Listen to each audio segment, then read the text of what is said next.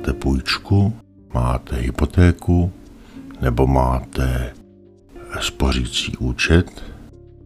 Pokud ano, tak určitě na nich máte úrok. U hypoték bohužel veliký, u spořících účtů bohužel malý. Tak to tak bývá. Ale nechci teď řešit výši úroků, spíš úrok jako takový.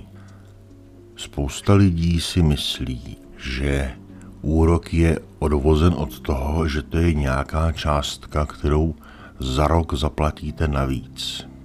Jenže úrok nesouvisí s rokem jako časovým obdobím, ale s rokováním, tedy s jednáním. Když rokuje soud, tak to je to rokování a když vy rokujete nebo jednáte v bance, tak si sjednáváte úrok. Je to ta částka, kterou jste si dohodli.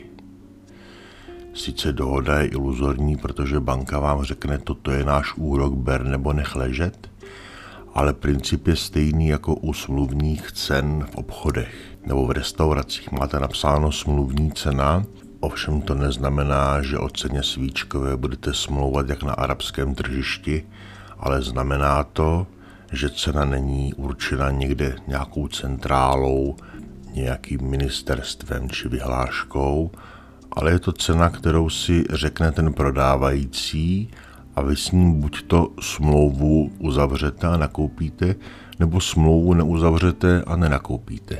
To je princip smluvní ceny a to je princip i úroku, který teda nesouvisí nijak s časovým obdobím, ale souvisí právě s tím, že o jeho výši rokujete, i když to rokování probíhá tím způsobem, že vám řeknou, kolik zaplatíte a vyberete nebo necháte ležet.